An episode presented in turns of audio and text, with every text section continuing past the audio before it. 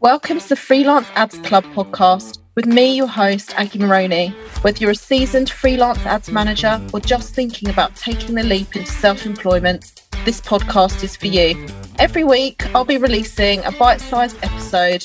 I'll be sharing mistakes I've made and lessons I've learnt from my own freelance business. I'll be showcasing some of the amazingly talented freelancers in the Freelance Ads Club. And I also will be speaking to some incredible guests who will generously be sharing their knowledge with us to help us keep updated with industry trends. And I really hope that after listening to this podcast, you'll come away full of confidence on how to win great clients, how to charge correctly, and most importantly, retain those dream clients so that you build a successful and sustainable business. So, the episode today is going is has been inspired by some statistics that I read in the latest edition of Freelance magazine. So if you haven't heard of that before, it's I think you can um, you can order it and have it delivered globally. Uh, but it's it's a UK based magazine purely for freelancers, and this they're on episode edition six at the moment. Seems to be snowballing, like people are reading it more and more, which I love. It's actually the first time I've read it, and I absolutely loved it. Full of great content. So that's a little plug. Not an affiliate at all, but I just love it. And it shows some very interesting statistics about the freelance world. And they had specific statistics for the media professionals as well. So I want to kind of delve into that. And I, I don't know if it just um, it really resonated with me because of my own story, which you'd have heard in the previous episode, but also what I am seeing through the members of the freelance freelance ads club as well. So here we go. Are you ready for these? So almost 39% of freelancers have been working freelance for over 10 years. Okay, so that is a number which is larger than I personally thought it would be. Something that doesn't surprise me 13% of the self employed population moved to freelancing between 2020 and 2021. So, what happened between 2020 and 2021? COVID hit. So, I am personally one of that 13% who started freelancing between 2020 and 2021. Um, and also, another interesting statistic there's been a 41% increase in media professionals going freelance since 2020. Now, this is the most interesting one for me personally because I see that. I see that shift.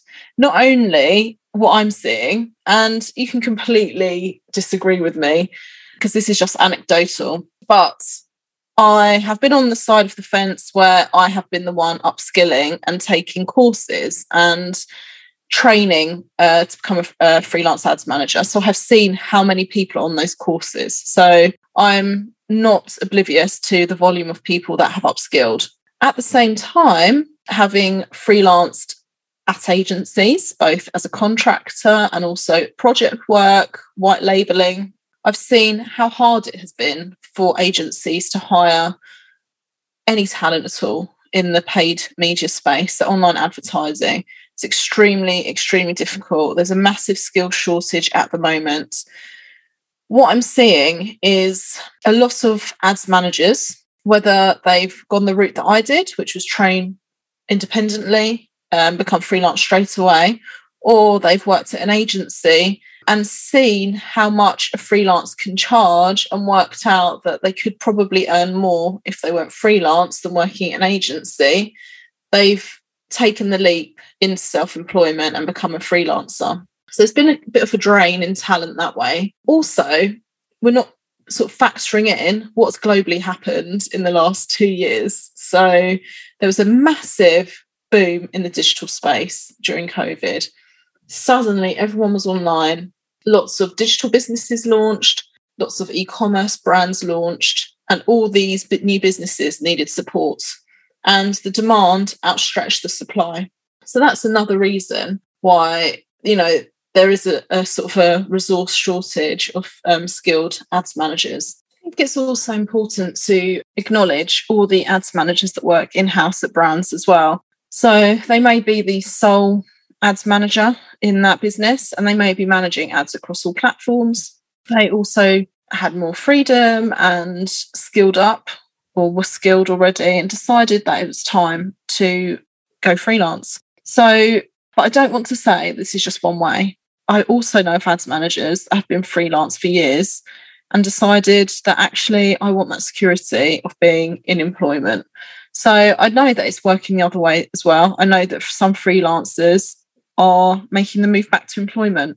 And I think it is really important to stress there is no right way. Like whether you want to work full time, whether you want to work as a contractor, if you want to be a freelancer, whichever route you go down, the challenges technically are the same. However, the challenges you face, whether you run your business or not, are very, very different. Um, and that's why I think that freelance ads managers are kind of in a bit of a unique freelance niche of their own because even though you can earn a lot as a freelance ads manager and you can make a very healthy living doing it, you also need to consider how much you're spending on training because the industry moves so fast. Every day, there seems to be a different change, there seems to be an update.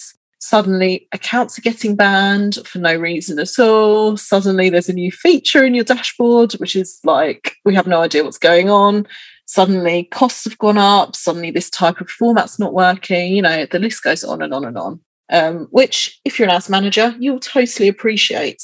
Something that I think's interesting is since launching the Freelance Ads Club, I have been approached by agency owners who are struggling to fill uh, positions within their agencies, and they have asked for support to find talent for their businesses to support the clients that they're winning, and they just don't have the resource to service them. And some freelancers like to white label for agencies, and some freelancers decide to work only directly with brands. Um, there are just so many choices to make as a freelancer about who you work with, how much you charge, what type of work you take on, what your charging structure should be, and then all the nitty gritty business stuff in your business as well. Like, should I be insured? The answer is yes. Should I have a legal agreement? Yes, non negotiable. Do not take on any clients until you have a legal agreement. Um, do I need a business account? Do I need an accountant? All these things, if you're coming from employment, as I was, is totally new. It's a whole new ball game, and you learn very quickly. You know very little, or I did anyway. I have to say, when I first uh, became a freelancer, and I won my first client, and I'm just going to put a caveat in here as well. If you listen to the previous episode, I launched officially in May. I didn't get my first paid work for five months.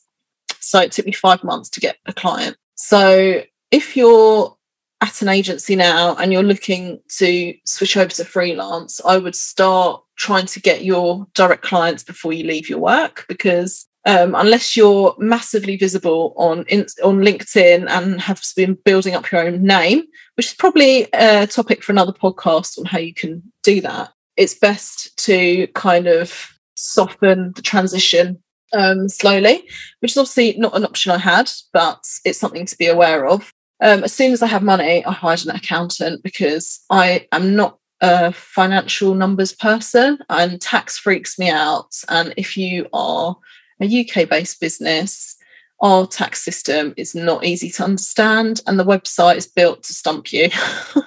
so I was like, I'm just going to hire someone. And this is before I wasn't making a lot. I mean, the first uh, payment I received was £200. It was a one off training that I did, and I didn't have a retainer client yet. I don't think I won my first retainer client for another two or three weeks after that. But I was always consistent on social media from day one, like always posting on Instagram and things like that. So it just takes a bit of time to get the wheels in motion.